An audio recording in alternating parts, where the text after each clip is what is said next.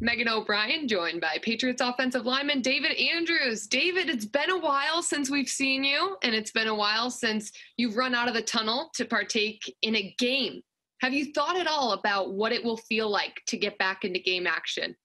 Oh, uh, yeah. You know, I'm super excited. Um, you know, it'll be a wide range of emotions for me. I think, you know, gratitude is probably number one. Just grateful to have the opportunity to go play again. Um, you know, through everything last year, I guess, and then also, you know, just kind of there was a lot of unknown going into the season this year. So just so grateful to get to go out there and compete. Uh, and I'm super excited, man. I mean, you know, you get chills thinking about it. Uh, you get to go play this game. Um, you know, is just uh, super special.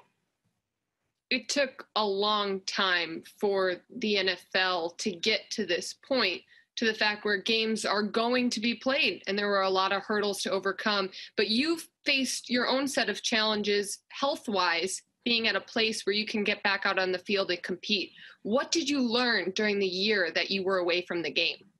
Oh, man. Um, I learned a lot. You know, um, I was able to kind of step back. I was still involved as much as I could be, um, you know, but I didn't want to be you know, over involved. You know, there wasn't, I couldn't go out there and help the guys win, you know, on Sunday really. So, you know, I had to take a step back to some extent, um, try to rebuild myself and, you know, had a, a, long time to work out. I haven't had that long of time to work out since I was, you know, in fifth grade playing this game. So, um, you know, and then from the football side, just, you know, learned a lot, you know, about our offense, uh, schematically defenses. Um, you know, I had a lot more time on my hands to look at things.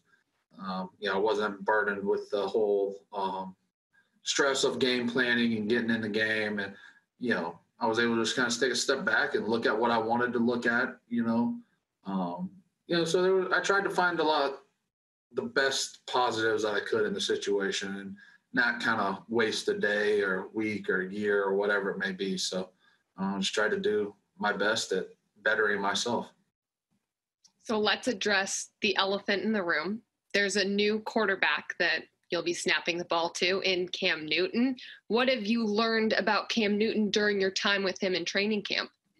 Man, um, you know, Cam's seen a lot of football, and uh, you know, it's uh, football knowledge is interesting because sometimes it's just learning like a different language, right? Like, you know, there's a lot of carryover, but it's just somebody might call something different, and so it's just been interesting to talk with him, you know, how he did things, how he learned things, and, um, you know, see that side of him. And then also personally, um, you know, so it's, uh, it's been great to learn for a lot from him. Well, David, it will certainly be a different season, but we're all excited to have football back. Thank you so much for your time.